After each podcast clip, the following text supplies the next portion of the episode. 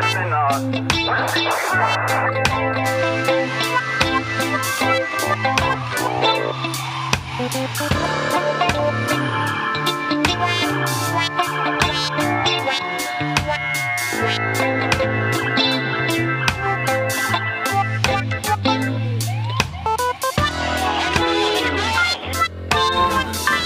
about the other stuff. So You want to talk about like a funny case or uh, like or Yeah, just a couple like Yeah, yeah. Call, t- t- tell a fucking funny uh, story. like a funny Tell story, a yeah. crime scene story. yeah yeah. yeah. A gerbil crawling Yeah. out of a guy's ass, something like that. I got something close to that. no, Really? No, no, no. that's fucking hot. All right, so we're back, man. Did I mention how hot it was the first episode? No, I didn't. We're part of a heat wave right now. What is today? July twenty third. cooled down a little bit. Today's the though. 20th. twenty second, 22nd. And we had two Friday and Saturday Oh, horrible. Yeah. Sc- Sunday too, right? and you're looking at my built-in pool, and you can't even go in it. Yeah, I didn't wear anything except my tidy whities. Could I borrow your shorts? No, you have shorts? You ain't going in my pool. With your Come on, tiny man. whities. Let me borrow. just don't wanna watch. Let watch me borrow some of your, a pair of your shorts. What you guys get me into over here? I don't care. You don't have to wash them first. at least we're not wearing a bulletproof vest That's- and uh, imagine that. Oh. 20 Oh, pounds of gear. remember Remember, those days? That was. Oh, I never if I went if I went to a detail in the summer, I never wore my vest. I didn't Oh, I care. I, always was like, you know what? yeah. Fuck it, shoot me. I don't give a shit. I don't give a shit. Remember, remember, the, remember the light blue shirts though? You could tell by the sweat stains. Right? They were always. Oh, you could see Remember the pulling- outline of the when vest. you used to pull your vest out like this, You and then the that blast of steam would heat. come Oh, out yeah, of your vest. Feel You could see it. pouring down That's how it, how hot it was. yeah. Oh man, it's I don't. I, never always- want to be I that always hot like to again. My guns coming out. Like It's amazing what you can get used to, though. It is right. You know, like you mentally, you, you had to prepare yourself for being out in the street during this heat in a vest. Yep. Oh, the gun belt too, especially with when we got the uh, the nine millimeters. Yeah, that gun because belt that one dug it dug into your hip. Yeah. I don't know how guys got. I'm sure if you look at uh, skeletons of of police officers who've had to ha- have that nine millimeter rig That's the worst. digging into their Yeah, hip, I floating rib has guarantee got you. like a little Do they, notch in do it. I guarantee you make there's something in that their hip. Stupid thing on their leg for the the the. The the gas Oh, mask. remember that thing? Do That- they That's still- been out for I- a long yeah, time. I don't see think. them wearing that. I never anymore. wore any of that. That was crap. a I used to joke. go. I used to show up and they'd Yeah, be the looking for that escape kind yeah, of the stuff. escape hood. Yeah, I got lucky that I never got one, but I never wore that. I, I, wouldn't, I wouldn't bring it. I, I didn't care. You, I thought you were wearing that as a shower cap.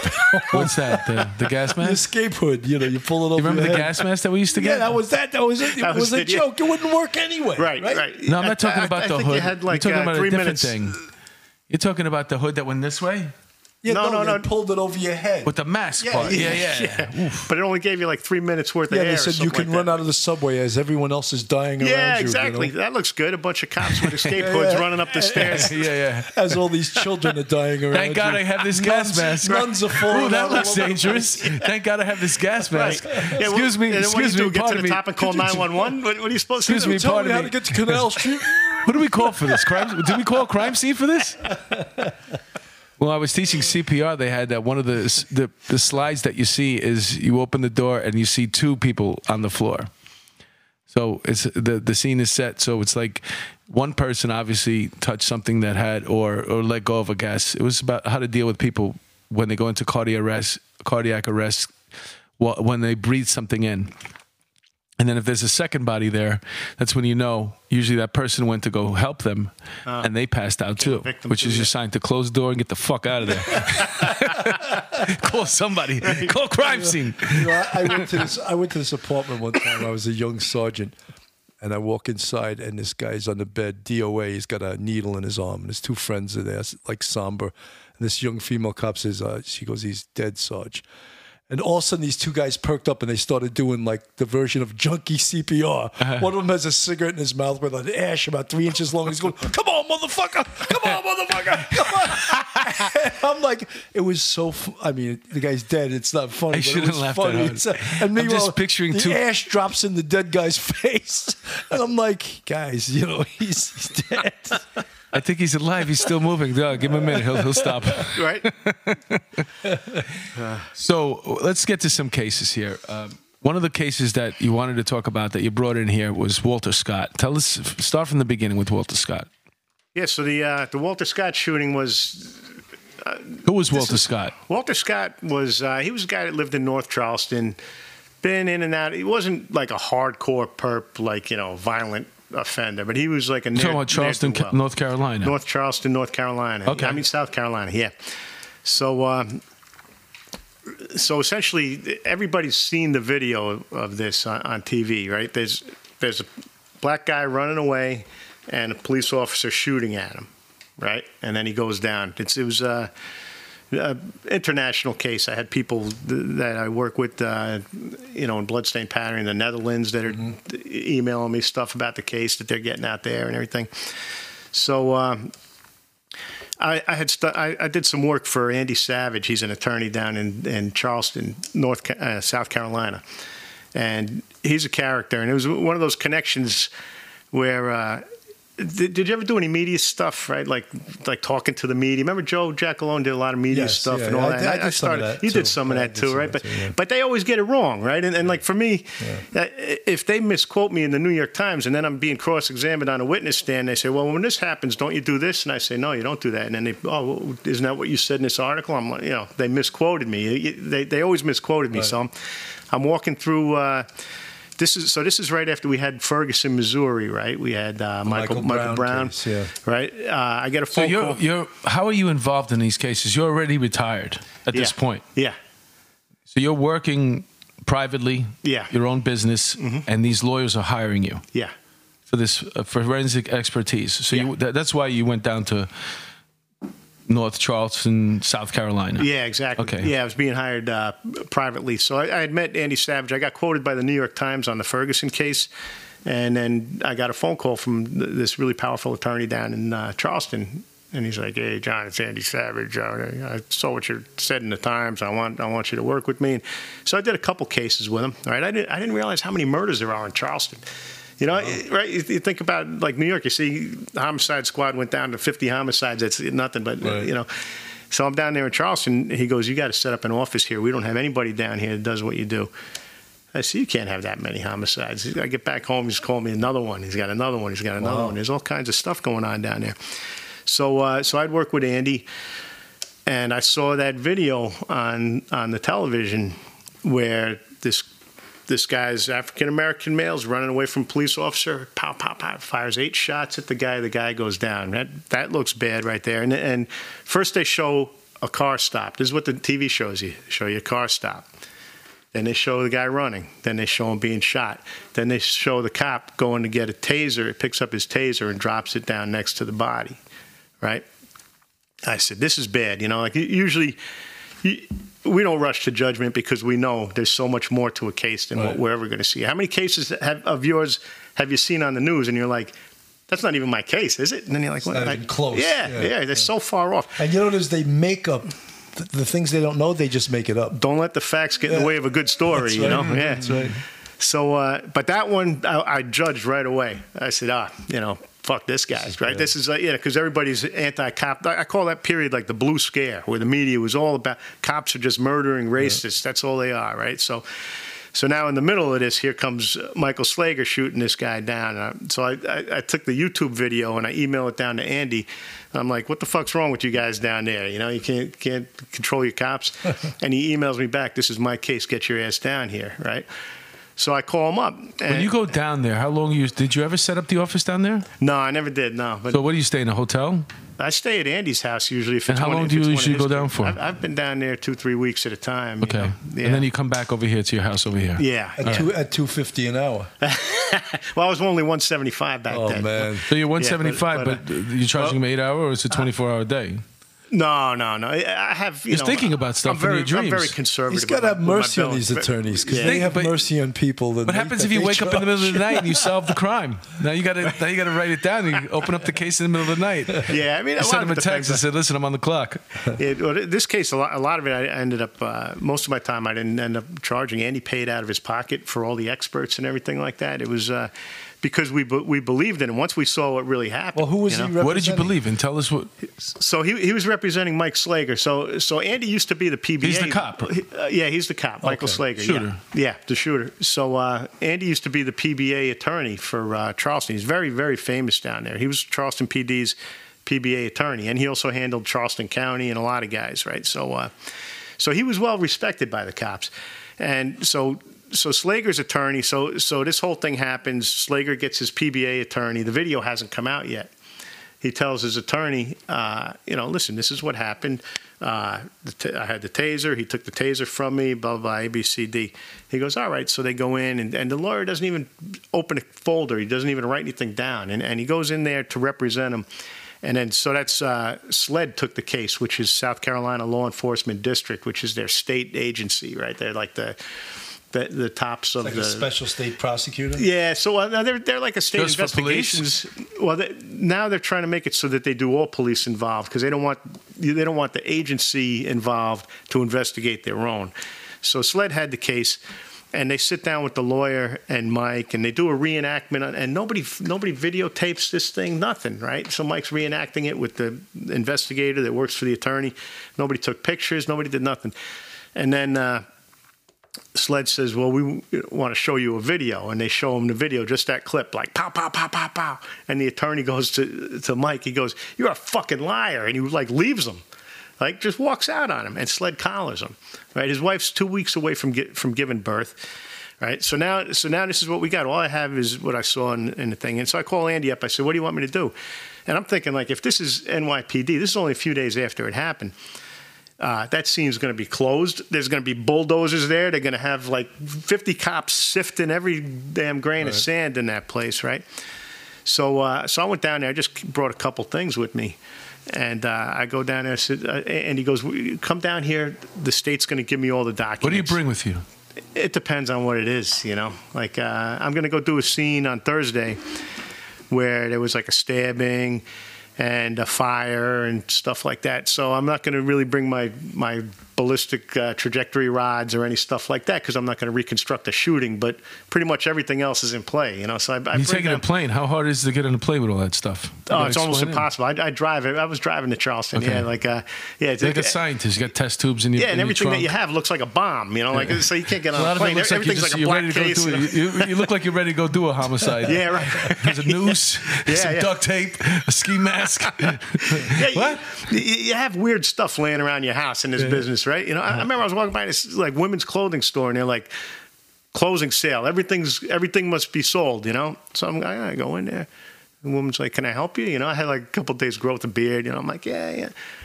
Uh, selling the mannequins? She's like, get the fuck. I'm like, no, what, what, what do you want with the mannequins? I'm like, well, sometimes I need to shoot them. And, and you know, if I put bloody clothes on them, she's uh-huh. like, because actually, when you think about it, when clothes are in 3D, right? So when you examine clothing, you look at it in two dimensions, right? So if you got a blood stain over here, and it's laying flat, it's going to look like it's on your back, but it's not on your back, and, and you don't really realize it until you put it on something. Once so it's filled, interesting, it's three dimensional.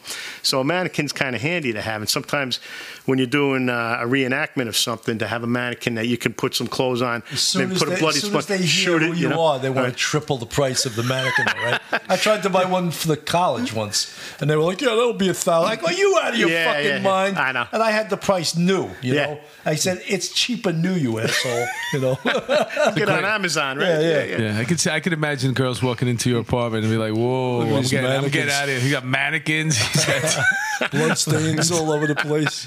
blood. It's like a blood cleaning kit. He's like Rocky. He goes in and practices the blood spatter, but with a bat on a piece of meat. You know. And the chicken is running around. Gallons of cleanup stuff, like blood cleanup stuff. Aluminol, right? The aluminol. yeah. the spray The that drop stuff. drop cloth. Don't you feel safe? Yeah. So, But, yeah, so, so- so what happened? You went. yeah. So, so we were just supposed to. Oh, you went at, down there with your stuff. Well, yeah. Well, I didn't bring that much stuff because he, he said much. we're just going to get some documents. You know, I didn't think the scene would even be released yet. You know, and so I get down there and he goes, "They still haven't given me anything." He goes, "Well, why don't you just go look at the scene?" And I'm like, "Ah, can we get anywhere near that place?" He goes, "Yeah, my investigator will take you there." So I went. I went with this guy. And there's nobody there. There's there's no no tape up, no nothing, right? So I'm like, all right, well, whatever, right? So so uh, all I had was like a point and shoot camera and a couple things and so we take uh, we take an iPad and we put the video up and we do what's called like photogrammetry. Only this is like total amateur stuff, but but photogrammetry is where you take something that exists in a scene and you can actually get some perspective from it, like the relationship from one object to another, right? So I'm, so I got the video paused where you see Mike shooting like this, and you could see the branch of a tree, and then you could see a telephone pole, and you could see about where he was standing. I said, all right. I said, I said to the investigator, this guy Steve Russell, great guy, great guy, and uh, he was a Charleston PD cop. So I go walking over to the walkway where about where Slager was standing. I'm like, all right, you know. I said, "Uh, there's an alleyway and then there's a bullet hole in that fence over there. So we go over to the bullet hole and we're looking and there's leaves all around the ground and stuff like that. And now I have nothing, no no paperwork, nothing. I don't know how many bullets they recovered. I don't I don't know anything. So uh, no autopsy report. I got I got nothing. So we look at the bullet hole. There's like a fence. It's like 90 degree fence. It goes in one corner, goes out the other corner, and the leaves underneath it were like totally undisturbed. And I'm like, you know, like I said, if this was NYPD, this place would have been bulldozed, right? Right. So I'm like, I I said to Steve, I said, well, you got to take me to your forensic supply store. He goes, oh, we don't have one of those down here. I go, you don't have a Home Depot? he goes, oh, Home Depot. All right, yeah. So I go there, you know, you get some dowels, you get like the wheel to do some measurements, some string and all that stuff. I said, we could, we could put this all together. So we're starting to figure out the flight path of the, of the bullet. And uh, I said to Steve, I go, I, there's got to be something in those leaves right there, right? Because bullet went through two pieces of stockade fence. There was a wall not too far away. Like I can't understand why these leaves are undisturbed. He goes, I got my son's uh, metal detector in the car. Like for a 15 year old kid, he pulls it out, nine volt battery. You know, brass. it's dead. You know, yeah, get another one, put it in there. So we're going through the leaves, beep beep beep. Oh wow. He goes, "There's a bullet." Right? and I- and I look at this bullet, and it's got like uh, striations on it, like it's slid across uh, pavement. Right, so it's all it's all jacked up. This bullet. I go, "That's pretty amazing." I said, "But that's not the bullet I want." I said, "Keep looking." Right, beep beep beep. There's another bullet. It's perfectly intact, and it's a hollow point, and there's wood in the in the nose of the hollow point, right? Like it passed through the fence, and then there's white paint on the base of it, right? So like if a bullet travels through two two intermediary targets like that, it becomes And destabilized. You're, not, you're right? not picking this shit up till you photograph it, right? Right, exactly, yeah. So we leave it, you know, Right, we're you not like, hey, look, a bullet, right, right, it- yeah. Like I, I know people are saying, I would have picked it right up. You know, but I know you're Yeah, a yeah. crime scene guy. You're going to photograph it Exactly. before you yeah, because where it is is very important. Yes, You know, to, yeah. in relation to everything else. Yeah. So, um, so you think about a football, right? Like bullets, I always use like a football analogy. If, when somebody throws a pass uh, and somebody else tips it and the ball starts to tumble, right? So that's what happens when a bullet strikes something. It becomes destabilized and it'll start to tumble. So the white paint on the base of the bullet was significant because it's a white wall across from this fence. So the bullet tumbled, hit the wall, and then bounced back into the leaves, right? So, uh, so we call Andy up and said, "Hey, we're we're finding fucking evidence here, you know." And he goes, "Just uh, he goes, look, he goes, you got to notify. There's like a protocol. You got to notify the Charleston County sheriffs, and they got to notify SLED, right? And uh, then SLED will come down and collect the evidence." He said, "So you really, you know," he goes, "Don't collect anything, you know, kind of put the brakes on." He goes, "But." Before you notify these guys, just start getting your measurements, get everything you need to do your diagram or whatever you're going to do down there. So we did a couple things. We called the, the county sheriffs, you know, and here we are. They don't want to get involved in this shit now, right? They, Well, well, no, they were actually pretty good. Yeah, I- I'll tell you. I'll tell you why. Because uh, I run into this a lot. Like, right? It's like, oh, you work for the fucking defense now. It's You're like, from New York. you know, yeah, yeah, that too. Yeah, forget about it, right down there. So, uh, but the thing is, like forensics, what's good about that is no matter what, you're trying to find the truth, right? Because I've had so many cases where a guy calls me up, hey, my guy said this didn't happen, and. I'm like, listen, let me just look at it and I'll do my analysis. You tell me what he said later. So, all right, what's your guy say? He says.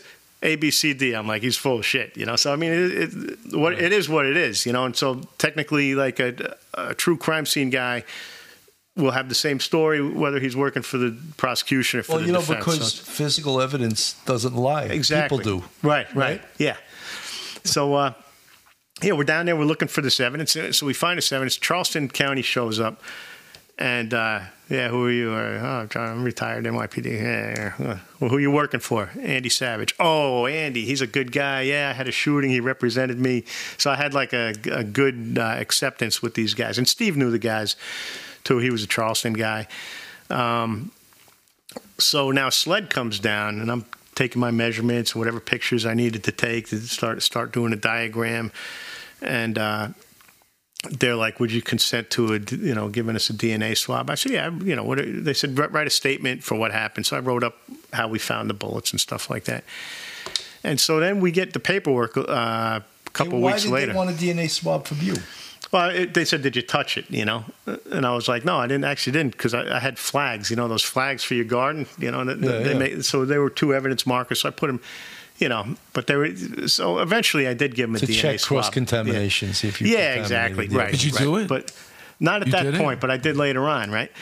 Were, so you, uh, were you arrested for murder after that? yeah, you know when you think about it, right? if your DNA ever ended up in CODIS, think about before DNA was even out there. Yeah. How many crime scenes we probably left our DNA at, Yes. right? You know, I, I used to tell guys that. Say, listen, you, Every one. If you touch something, you can explain it. You know, so if your DNA is at a crime scene, you could probably explain it, unless it's like semen or something. Yeah, you yeah, know, yeah. then, then then you got a problem, right? But uh, so so now SLED comes. explain it. Go ahead. So SLED comes and, and uh, you know I talked to them. They were they were cordial with me and everything. And then we, we get the documents, and I'm reading through the documents, and they said they did A, B, C, D. Starting to look at some uh, stuff they did. Uh, They only, they didn't find one bullet.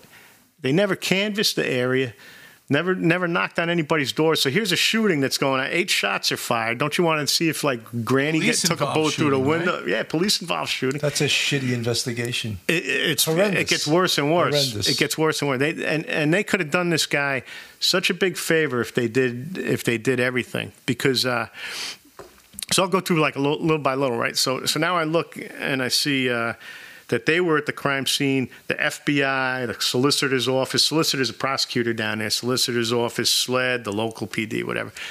And uh, the solicitor says, "Oh, the next move we're going to do uh, aerial photos, right?"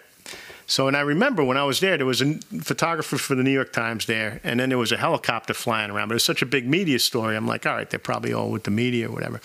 So, uh, so now uh, I see that they were they decided to take aerial photos. And I said to Andy, I said, you got to get me that disc of aerial photos. So when we get the disc of the aerial photos, I'm looking, and there's me and Steve on the ground finding their fucking evidence while they're in a helicopter flying around. Like they just sort of, and from the prosecutor's standpoint, how do you get better than that video? Right? How, how do you get because they- better than the guy running away getting shot at? Right. You know, so you they really didn't want to go dig too deep into this case. So, uh, so now uh, if you read Slager's statements, he never made a report. If you, and then if you look at the early news reports, they say, "Oh, he he uh, he lied on his report. He lied on his report. He never made a report. Never even wrote a report. But he made statements to his supervisors, and he said, so so what happens is he leaves his car, like Walter Scott. He, he does a car stop, and you can hear on his body mic and everything." Very professional. He's like, "How you doing? I'm Officer Slager from North Charleston Police Department. Can I see your license registration?" And Walter Scott's like, like I said, he's a ne'er do well. He's not like you know a hardcore perp, but you know he's done some stuff. He's been fired from a lot of jobs, Coast Guard, everything for cocaine use, all this stuff. So he's scrambling because he's got no insurance card. He's you know the car is totally illegal. But Mike gets his his uh, driver's license from him. Doesn't even know if it's him anyway. So he takes off running and Mike says, "Stop or I'll tase you."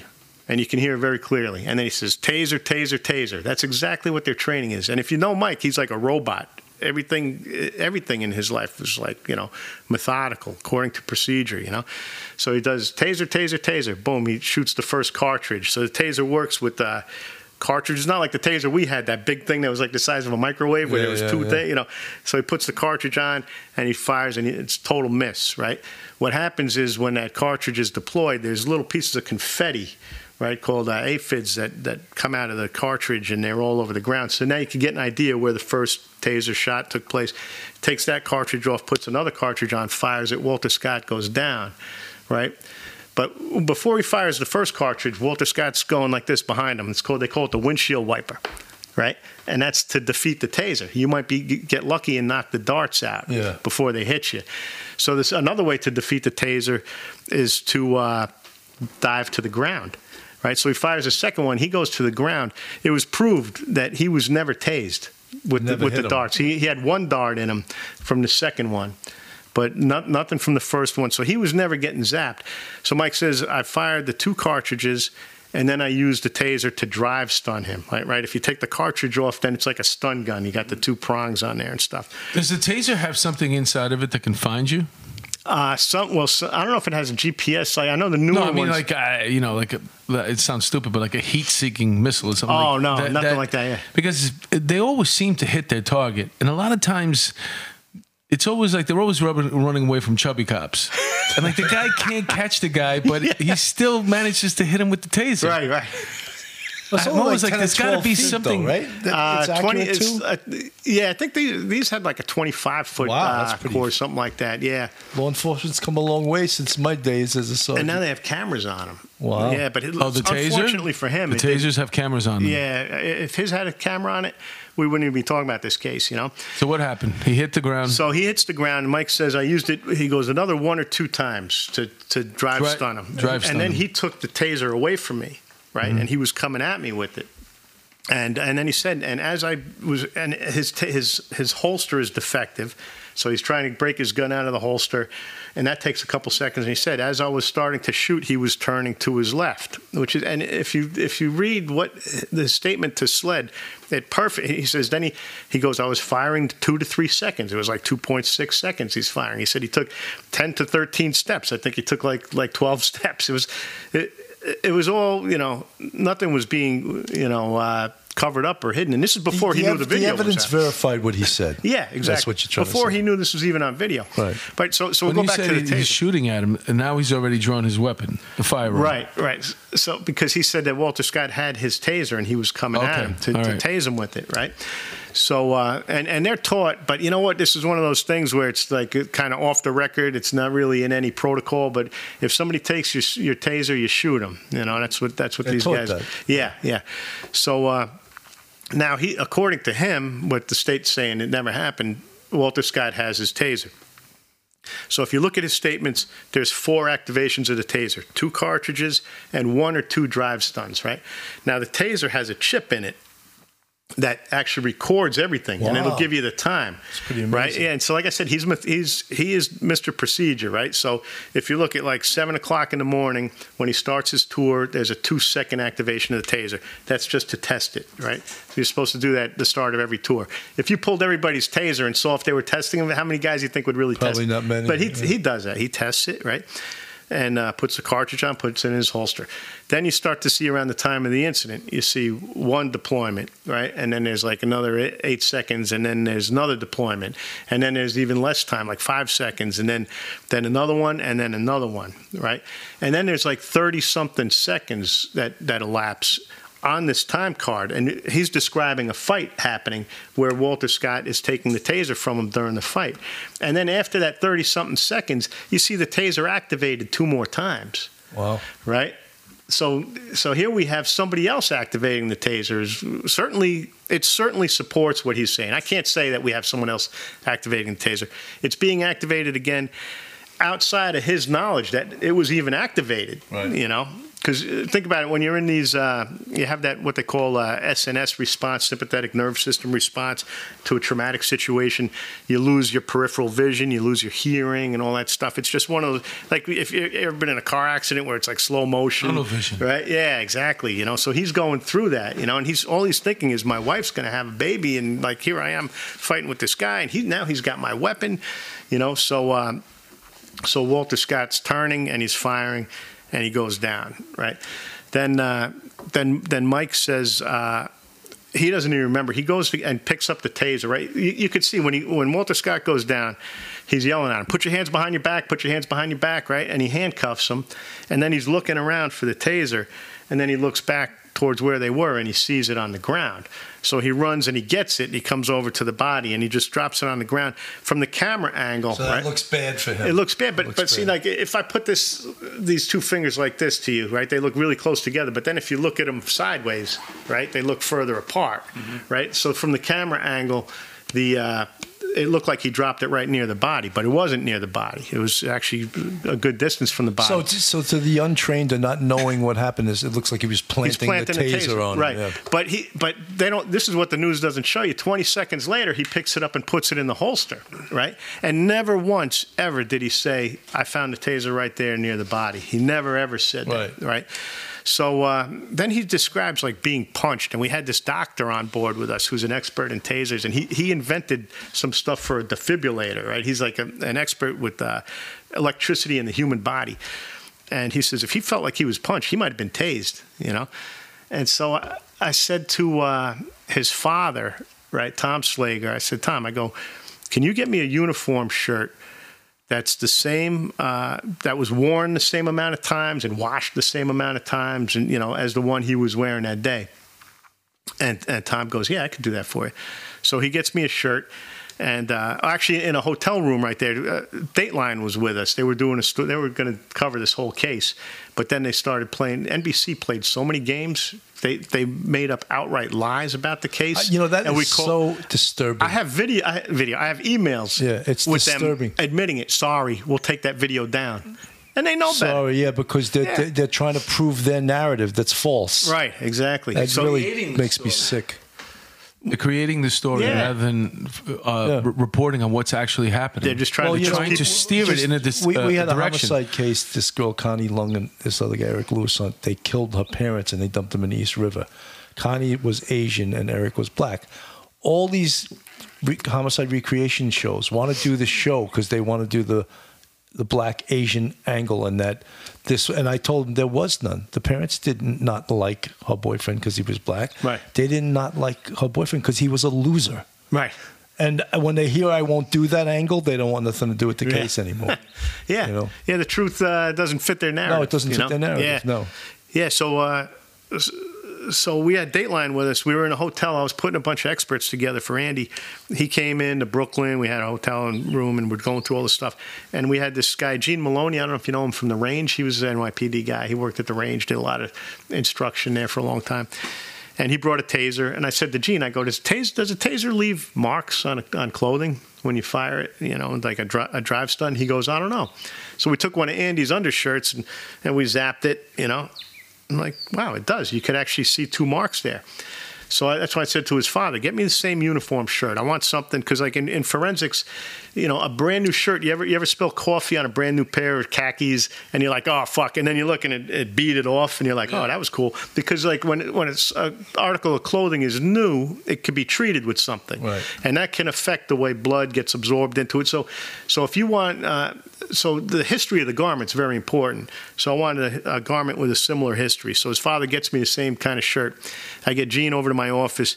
I said, "Let- let's zap this shirt. So we zap it, and it's you know dark, dark blue like our shirts were, right? Like this kind of blue. And so you look and you can't see anything. But I used uh, an, an infrared camera, right? And the the dye on the shirt reflects the infrared wavelengths, but it, uh, so you can actually, I could make your shirt look white. You know, if the depending on the type of dye that's used. This shirt, I could, if there was blood on it, I could find it right away using infrared photography. So with the infrared photography, I was able to see where he zapped the shirt. I was like, wow, that's cool. All right. So I was like, here, zap it here, zap it there. And every time I was able to find it, I said, I'm going to leave the office, put two like in an X like this, and uh, and don't tell me where it is. So I came back in and I scanned the whole shirt, and I was like, all right, it's over the left pocket. He goes, yeah, you're right. So uh, then I started to study the, what the marks were like because when you think about it, you got two fixed points. Right, two prongs from this drive stun, so they're a certain distance apart. It was like three and a half centimeters, right? So every time I did it, it was approximately three and a half centimeters. So if the shirt stretched a little bit, you think about you're in a fight, right? The shirt might be stretched, and then when you, the tension's off of it, they'd be closer together. So, but within that range is very important.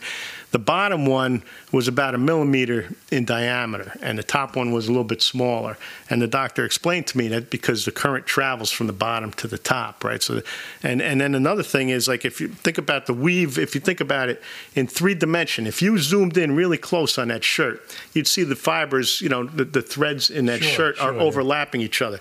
So a weave is three dimensional, right? And all the damage was on the bottom part of the weave, right? Which makes sense because the top part is in contact with the probe of, of the taser, and the bottom part is where the, the electricity is going to take off to. It's like the path of least resistance, right? so I'm looking, I'm getting all these characteristics of these two taser marks. And then I finally was able to go to SLED and just uh, look at the shirt, you know, and look at, well, I just wanted to look at some, all the evidence that they had there, you know.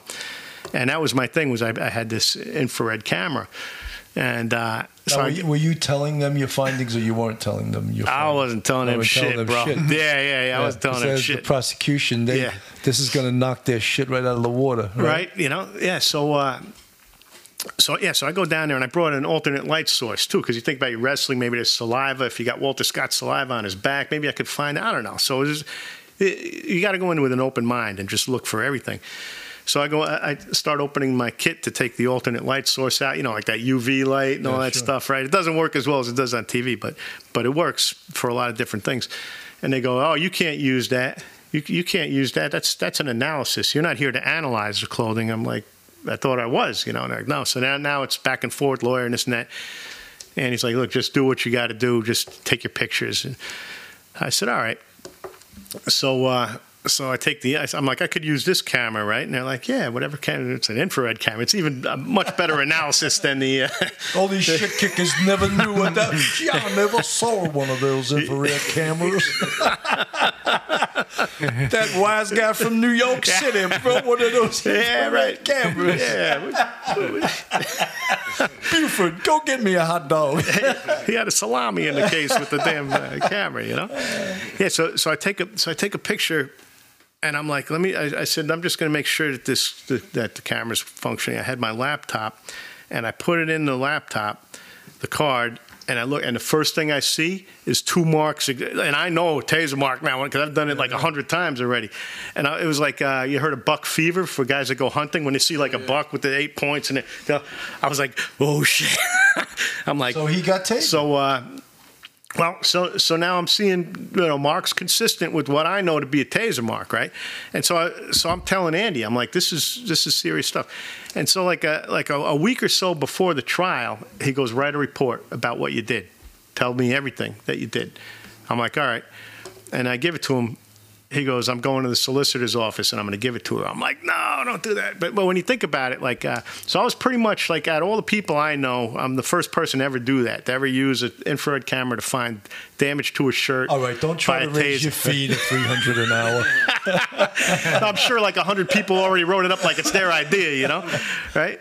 So, uh, so, but the, the trouble with that is now it's not really, you know, the science can come under fire. Right, you know what I mean? yeah. Like, yeah, well, you're the first guy to do this. How do we know it's any good? Does it really work? And like, so even though I have all this I'm criteria that I'm working Hen- for, you know? Henry Lee, that's why.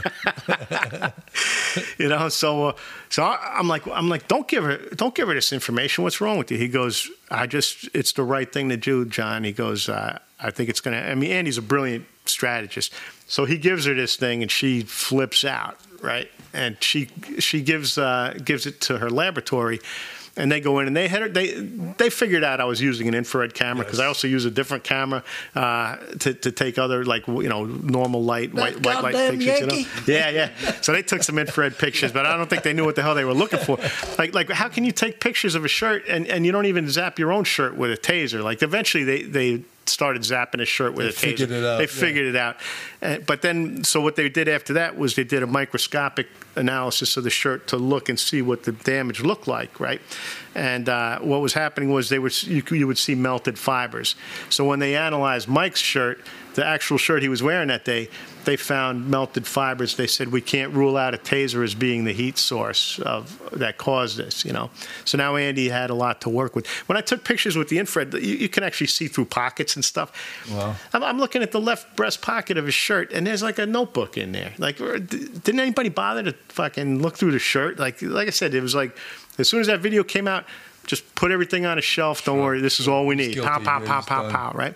So. uh yeah, so we so we had that evidence now, and then if you look at the the FBI video, right, they did an enhancement on it. You'll see Walter Scott's right arm coming up, and Mike stops his his arm, and you'll see the taser tumbling behind them in the same trajectory as if he either threw it Yeah. out of his hand, or uh, or you know he was coming up to zap him again, and the, and the taser fell out of his hand.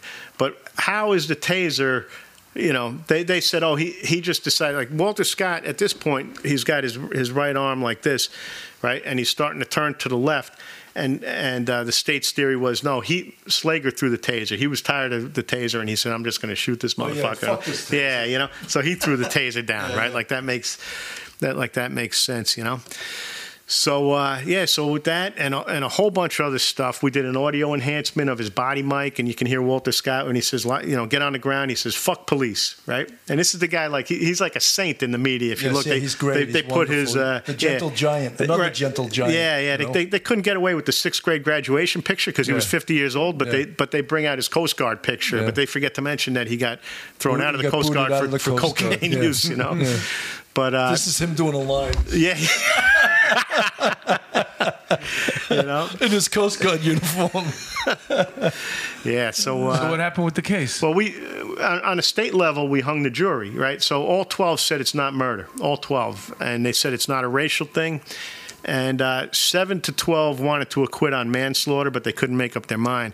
But in the meantime, the feds, this was under the Obama, you know, uh, DOJ, right? Which we see what they what they're capable of. Yeah. You know, if he says get this guy for this, they're going to get that guy for that, or get her off for doing this. They're going to right. That's that's that DOJ. So they, uh, I don't want to get political here, but uh, anyway, so they weaved this web of charges against him, where every single charge had an underlying charge of murder. So if he pl- took a plea for spitting in the street, he could also get 30 years for murder, right?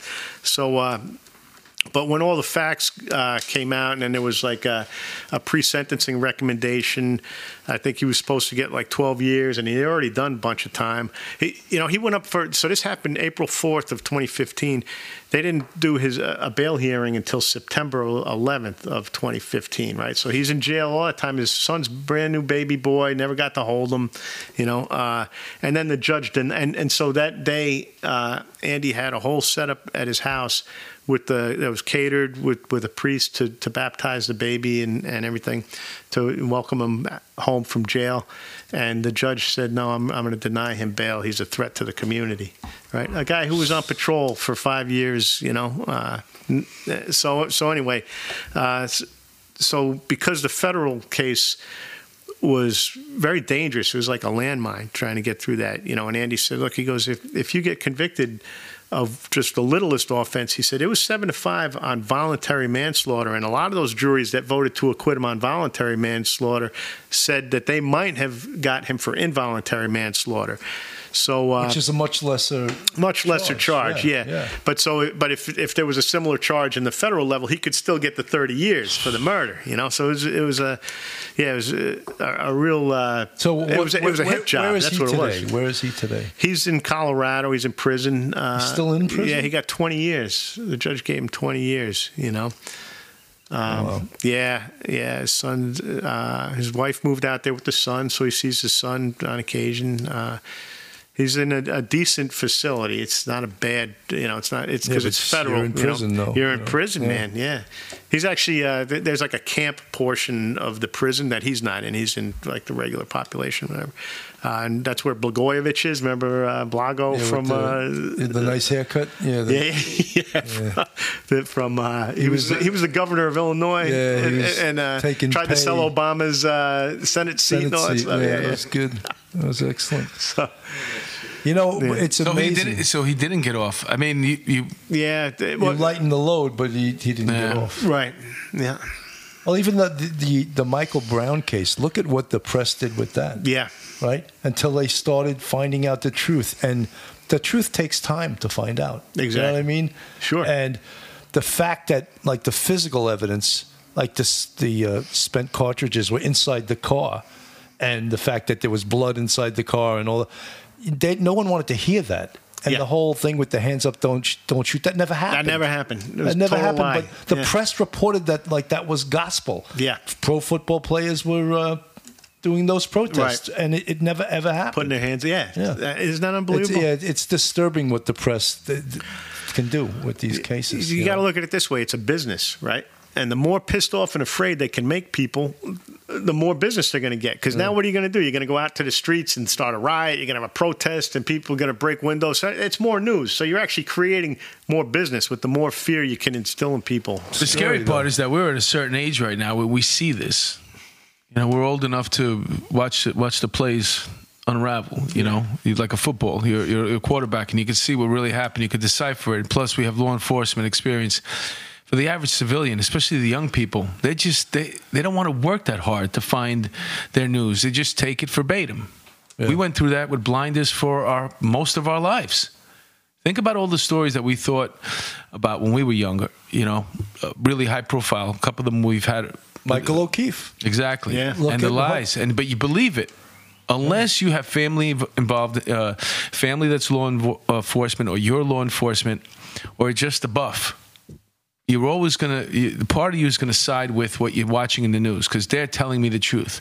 And now on a daily basis, we're seeing that no, they just lie to us on a daily basis. They make Yeah. up parts parts that they don't know. I used to love that on the pol- you know we I know the case like the back of my hand. Yeah. And parts that they didn't know, they would just simply make it up. Where'd you get Look, this? it's- Yeah. Listen, it's it's one thing to read an article in a newspaper the, the day after a crime, a murder, right? Because you just who's no the cops aren't talking to you. You're getting piecing it together from people in the street that want to tell you anything. So well, I get it. You'll Right. get it. You'll get some leeway. But if you're doing a 2020 expo, a 60 minute expo, and you're still getting it wrong because you you're, you're choosing to overlook evidence or not talk Well, they're to choosing somebody. to slant it one way or another because that's the narrative they want. Look, one of the things I hated about the NYPD was that their policy under Ray Kelly was to give the press everything. Yeah. And it was like, why are we telling them this? How are we going to get suspects? There's nothing secret about this case. So if we get somebody and he's going to bullshit us, we can't. We have nothing that they don't know that wasn't out there in the press. But that was still their policy. Oh, Yeah. let them know. Yeah, he always wanted the gun, Kelly. Like whenever we got Yeah, to he'd a, pose a- with a the big- gun. Yeah, Yeah, and, and that's you know how that fucked up our crime scenes, though, right? Like uh, we don't get some like Right. inspector come He'd over. wanna "Uh, pose with commissioner the wants the gun." gun. We're like, we're, we're nowhere near getting to that gun. Oh, yeah, too bad. We're gonna get it. Like you know, it's not even rendered safe. Like, oh, what are you gonna go pick that Yeah, thing so up? he it's could like, pose like with it at 1911 1 45. Why? So they can do a press Yeah, conference with yeah, the, yeah, the actual exactly. firearm. And also, how about a defense Did they bring it attorney? back when they were done and put it back We, in the crime I, I tell them fume, fume it and swab it anyway. I don't give a fuck. You know, right? Right. Think of how that hurts you as the chain of custody. Kills it. the Yeah. commissioner's going to need this for a little while. We'll bring Yeah. it back in an hour. Where He was wants it to again? Oh pose yeah, it was with over it. Here. he'd be on the scene like like this, you know, like my favorite story with that was we had the um, a case uh, with this prostitute and her boyfriend uh, killed this Holocaust survivor on the Upper East Side. Uh, Felix Brinkman was his name, and that mo- one morning we had all the perps ID'd because there was more than those two involved. And DCPI calls me, Deputy Commissioner of Public Information. They say, "What's going on with the case?" I said, "We have good news. We got everyone ID'd. We're going out to get them uh, in, a, in about an hour." The guy says, "Yeah." Like, what do you mean, yeah? He goes, what's their names? I said, I'm not telling you their names. And this little bucket, de- a, a detective, little suck boy, hands the phone to an inspector who starts screaming at me, Who are you to tell me? Or not? I said, Inspector. And I made it up right on the spot. I said, Chief Matarazzo ordered me not to tell you. and he's so pissed because now he has the chief bitch slapping him. You know, that wasn't true. I lied to him. But I didn't need them giving the names of the perps to the press. And then we we won't get a confession because they'll lawyer right up when we Right. get them. Yep. So we great. got them. They all confessed. Now you can have their names, you dickheads at one Jackass. PP. Yeah, yeah. Hey, I got to ask you this, okay? So you were you were an expert on the crime scenes.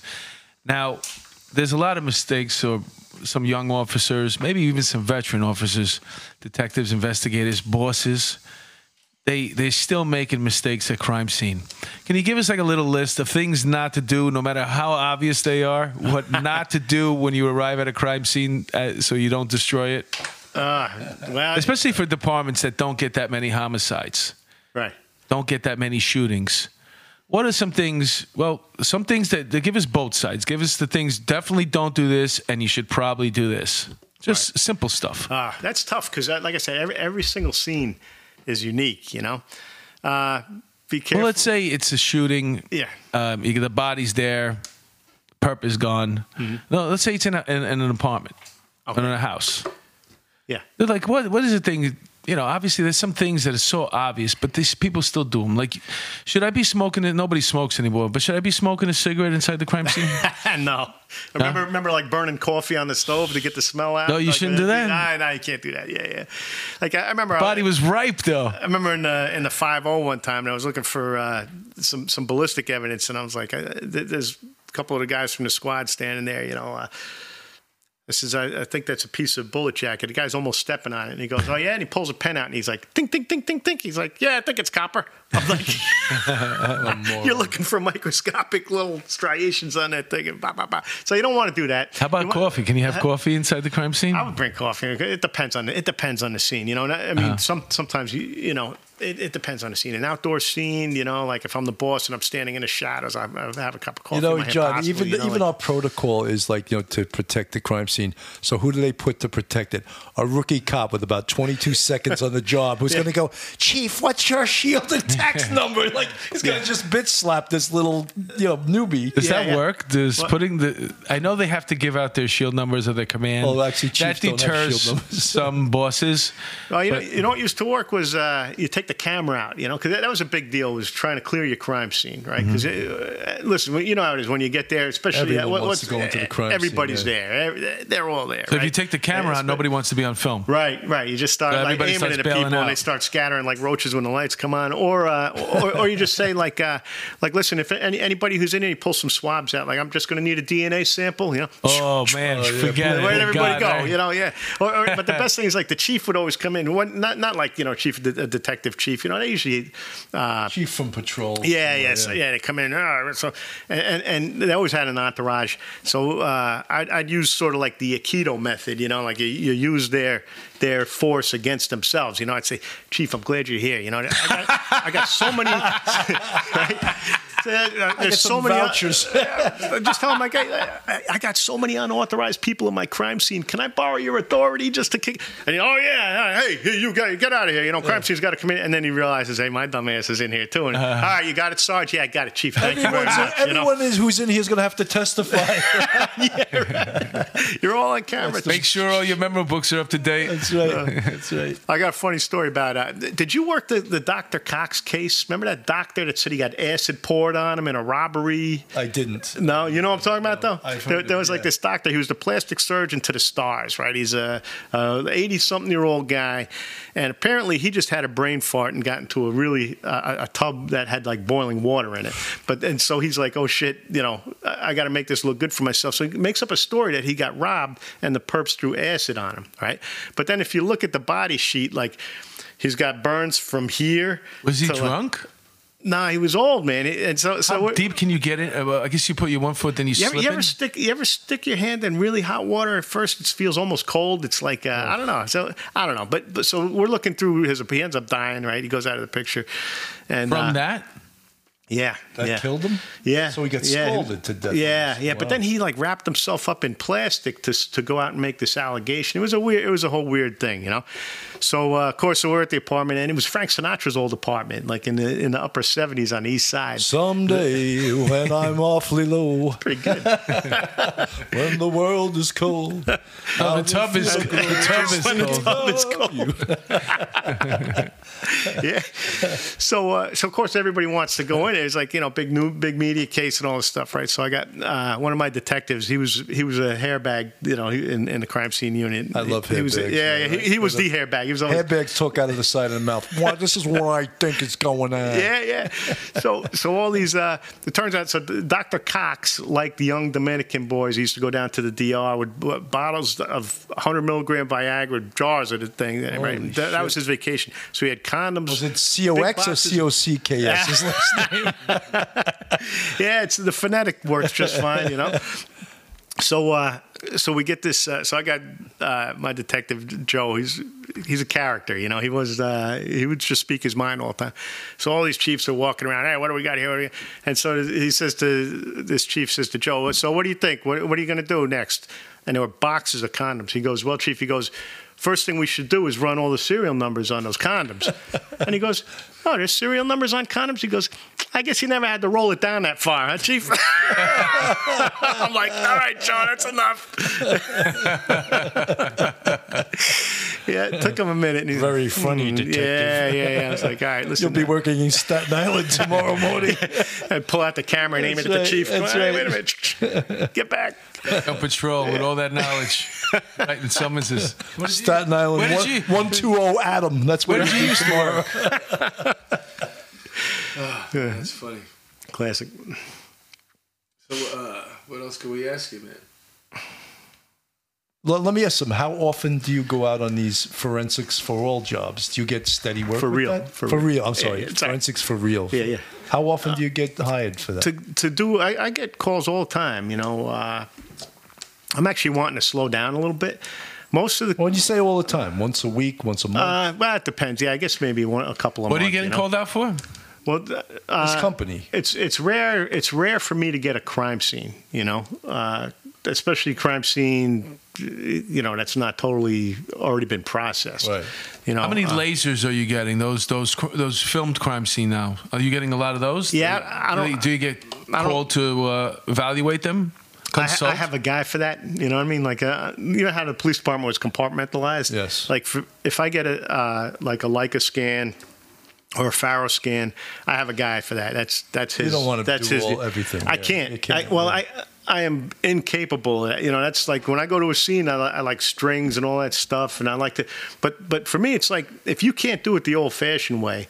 You shouldn't have a machine that does this stuff for you because you can actually use those machines and reconstruct the impact angle of a bullet. You could do things like that. But if you don't understand how to do it with Who a does- string and a well, who would do your like that, ballistics you know? work? I do my I do all that. You do your own ballistics yeah, work? yeah, Wow. yeah. Impact angle. You know, I mean, the the amazing thing about ballistics, people don't realize there's so many areas on the bullet that can be identified. You got the uh, where the primer mark, right, where the uh, Yeah, hits, right? firing pin impression. You got firing pin impression, right? You got the um, tool marks on the shell that when it ejects the shell, right? What's that called? yeah. The, there's the uh, extractor, mark, marks, and then there's extractor also an ejector mark. and then yeah. you have the um, breech face. the uh, the obviously bu- uh, ballistic stuff on the bullet, On the, the bullet. sides of the bullet. Yeah. I can't even think what that's called anymore because I'm having a brain fart. Yeah, it's the lands and grooves. Right, the uh, lands grooves all that stuff. yeah. So there's many things to look at, and Yeah. not everyone uh, realizes that, you know. And then even, and sometimes in the rarest occasion, you can pull a fingerprint off a shell, right? But very rare though. Yeah, that, there's all kinds of new stuff coming out with that now. I mean, it's it's it's been done. It's very uh, it's a very difficult thing because when you know, Speaking of new stuff, uh, we wanted to talk about the facial recognition. I promised our audience that we'd ask you about that, and also about these things, uh, 23andMe, Yeah. Ancestry.com. Let's start off with that one. Wh- What's your opinion on these, uh, sending your DNA to these companies? Uh, well, if you're if you're wanted for an offense where you probably left your DNA at the crime scene, don't do it, right? Like, What about if I your mean, uh, families, though? Your family? Yeah, that's the thing. There's a whole familial search and all that kind of stuff that can be done. I mean, uh, you know, I, I do a lot of defense work, but I'm, my heart's still a cop in, in, in the police department. I, you know, I, I think it's an excellent resource uh, for law enforcement to get information from. You know, uh, so I'm. I'm Like if I had an uncle that was annoying, you know, he was like always over the house, eating us out of house and home, borrowing money. I know he does. He's done some bad things. I might go. I might send a swab in and be like, "Oh, you might want. You, want, you might want to try to match this up with this guy, Hector, Hector, you're done. just to get him out of the house." You know, right, right. I wouldn't be surprised if that's not going to happen in, in the in the future. If people just giving up their family yeah, yeah, you never know. just to get him out of the house, just to get him out of the way. It's annoying sometimes, but these people are. Uh, they drain you, man. They drain the whole. They bring down the whole family. Let them take a vacation for a little while. Give me some peace. So you don't think it's a good idea, right? What to, To send your DNA to the government. I mean, to um, to these companies. You know, uh, I mean, I mean, there's there's two there's a couple sides to it, right? Um, I, I think it's an interesting thing what they're doing, and and the bigger the database gets, the more information they're they're going to be able to give, you know, to to you as a client, Right. right? So the, the more people in the world that submit their DNA. The, the larger the database and the more they're going to say, oh, guess what? You guys are all from the same region over here, and it's like so. So to discourage people from doing it, um, I think medically, it's it's interesting because if you have um, some a pattern in your family for cancer, for example, and now you've discovered through your DNA, well, that's obvious, and I or maybe you didn't know it. Now, preventative care, obviously, you get you get a, a leg up on that. You get an, taking advantage of that. Okay, I, sh- I need to avoid this. You know, that's going to be really interesting. Uh, getting a chart of things that you should avoid because otherwise they're going to trigger um, this type of health stuff. And I would imagine if you follow that regimen and can prove it, you probably get re- big reductions in your medical insurance yeah, a good and point. stuff like that. Yeah. If And if you're one of the people that Yeah, but there's people in the out there that do know, it, man. I see people getting up. It's like Sunday morning. It- It's six forty in the morning. It's you already know it's going to be 120 degrees today, but you got to go out and run. You fucking asshole! really, really, you mother. Probably take the day off when it's I hate 120. I think, God right? forbid you miss a day, you machine. What's the point of living life, man? All right, let's talk about facial recognition. Yeah, that's a that's a big thing now. yeah, that's a little outside of my area. Like I'm not a tech guy. I'm not. But now I'm that you see that, yeah, you know, knowing what you knew in crime scene and stuff like that, and and the fact that you mentioned that it was part of a case. Which case were you talking about? Where they wound up uh, doing some facial recognition? You mentioned it earlier. Well, they did Oh, you, the uh, Boston Marathon. yeah, Boston thing. Marathon. Oh yeah, the Boston Marathon Yeah. thing. Yeah. yeah. The Tsarnaev brothers were identified through um, social networking. Look at that sites. face app. That face app. People are like, oh, it's so funny. Look at how I look old. Yeah. First of all, I'm already getting old. I don't want to see how much older I don't am going to either. Oh yeah, what happened with that? Was that some sort of a spy it's- thing or something They're like saying that? the Russians put that up there so they can Who knows? affect right? the next election. But you know, uh, But now they have you when you look the way you look now, and they're going to have you. We can already project how you're going to look when you're older. You send us your DNA. We know where you fall politically because of your social media. Um, Yeah, we know your family, your friends. I didn't expect to live this long, you know. So I don't give a damn what I live. If I'm still here in 20 years, it's see, all right. We know. made it. We made it through the '80s and the '90s on the police department in the 2000s. Yeah, that's Right. unbelievable. We made it alone. Yeah. we stepped out more or less unscathed, except we have PTSD, all of us. Yeah. How often do you work? Like, what is it? What does a work week look like for you? Do you work every day? Yeah, you work? yeah, I got casework I could do every every single day, Mm-hmm. you know. Uh, but you know how it is, like when it's the same thing with the police department. You get, uh, I get a job that comes in, and right away I got to start doing all my work, all my analysis. Uh, a lot of most of the time it's just photos, you know. Uh, a lot of times I'll go look at the physical evidence, and, and uh, I use some of my little trick photography, my my uh, infrared, and all that kind of stuff, and wh- whatever. It depends. Some people don't want you touching it. Some people let you do whatever you want to it. You know, they'll, they'll give you a bag here. This is yours. You know, they, you got no clean place to lay it out on. So I always bring my own rolls of paper and stuff to preserve the integrity of the evidence. So So you got butcher paper in the car too. This Yeah, guy, yeah, man. yeah. Yeah, I got- He's I got all traveling around. kinds of Well, stuff. we, Butcher talk- we talked about that when Yeah. you got A cleaver. When you got drug tested on the police department, they put your leg on a f- smelly brown paper bag Oh, yeah, of shit, right? to shave Oh the yeah, yeah, to uh, shave your hair. Oh, that's clean. That's forensically. There could be cocaine on that piece of brown paper, and that's where you. That's my career right there, That's right? so funny. I I had one of my detectives. He, he was a character, right? He, he's going bald, you know. And uh, so they're like, "Where do you want us to take the hair from? You know, your, your legs or your head?" And he goes, "Listen," he goes, uh, "I'm losing most of my hair already, so please don't take it from my head." And he goes, "And I have a boat, so I'm out there. So I really don't want you to shave my legs." He goes, uh, "But my wife tells me I, got- I got a hairy ass." So, uh, and so, she, so she's laughing, right? And he goes. I'm serious, and this, this guy was good. You know how some guys like they can just Yeah, can keep a straight face. and so, uh, so she goes and she kind of like walks away into like the supervisor's office, and the door closes. And it was about, he said it was about three or four minutes later. The boss just opens the door and he yells out, "No ass hair!" and he slams the door. I had some detective shaving my legs, and I was busting his balls doing. it. You really like your job, you little bucket. You know, the guy, the guy who uh, we had a, a sergeant that used to do it for housing, right? And and uh, he goes, uh, he goes, yeah, I wanted a detail. I asked for a detail, and they said you're in. And he goes, but I thought they said you're in, but it was urine. Right? and, and- but whenever you step up to the to the to the thing, he goes.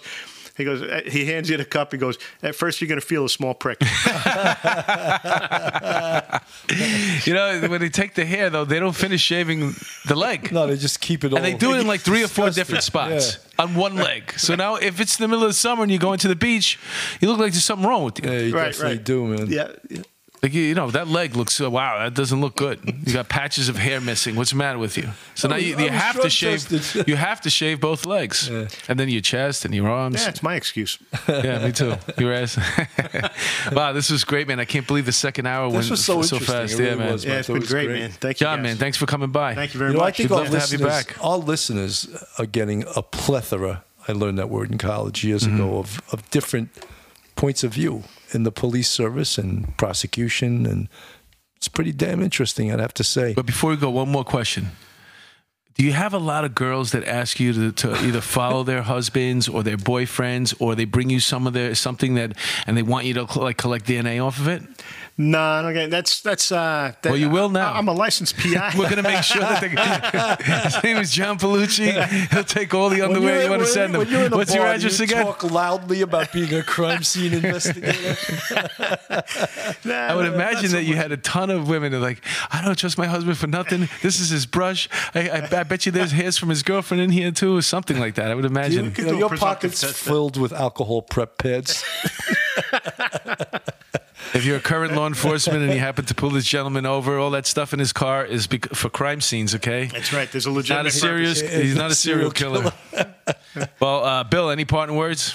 that again, that this was great. It's a lot of fun, and uh, as Mark was saying, we're hoping um, our audience is picking up every week. We're getting a bigger and bigger audience, and uh, we're hoping to be picked up. And shortly, we're thinking we're going to go national, and that's going to happen. And we'll once about we, that. once we have a confirmation, we'll let that cat out of the bag. But all you people have been listening week to week. Thank you so much for being Yeah, fans Thanks. of police off the cuff. If you're out in a radio car somewhere and it's 95 degrees, you one day could become a crime scene detective and be in a bloody, smelly, filthy apartment at 95 In a Tyvek degrees. suit. In a Tyvek Yeah. suit with alcohol prep pads loaded in your pockets. Button bullets. Well, before one more time, I just want to mention uh, what is it? RTFoundation.com. Is it .com? Does it say that? How about the back? Does it say? rtfoundationnj.org. NJ.org. RTFoundationNJ.org.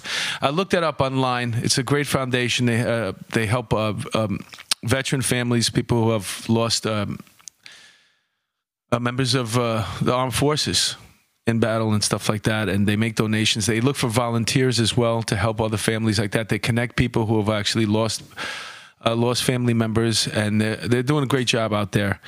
And uh, for those of you who have um, foundations and stuff like that, and you have T-shirts, you know, send them over. We'll get you an address soon. We, we'll take any type of clothing. I wear a double X. No, I'm just kidding. uh, Joe, uh, I'm John. Thanks for having me. Uh, thanks for coming down. Oh, John, I forgot to ask you, you Italian? See, You speak Italian? Oh, I thought you were. Yeah, a little bit. I thought it So was you can- Irish. they can hire you in Rome. They can yeah, do all those I- I, I Vatican gave a cases. What's the- I- I what's gave the furthest in you ever gone? Yeah, uh, yeah. What's the furthest you've ever traveled? To? I, I went to Paraguay and exhumed a body down there. really? Yeah, yeah. I was. I, I got a call from a lawyer. Says I need a DNA expert. I'm like, what do you mean? I'm not a scientist. What do you need? I need somebody to exhume a body down in Paraguay and uh, Collect and, and collect the DNA. And I'm like, I'm your man. And then I'm on a computer. Where the fuck is Paraguay? I'm like, I know it's South America, but do I bring a bathing suit? Or, you Yeah, know, like, yeah, what- what definitely. Like mountain climbing gear. What do I need? Know You know? somebody Yeah. from there. They they got a soccer team too. They're in the World Cup all the time. Yeah.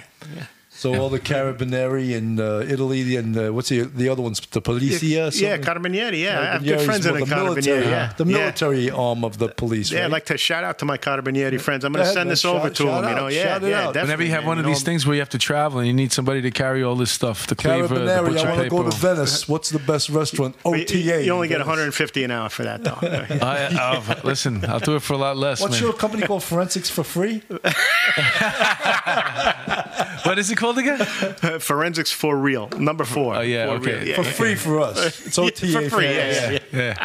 Yeah. All right, man. On behalf of uh, Police Off the Cuff, uh, that's another. Uh, we are end the tour here. Excellent. Thank you. Peace out. Come back and visit again. I guess it's all West, West That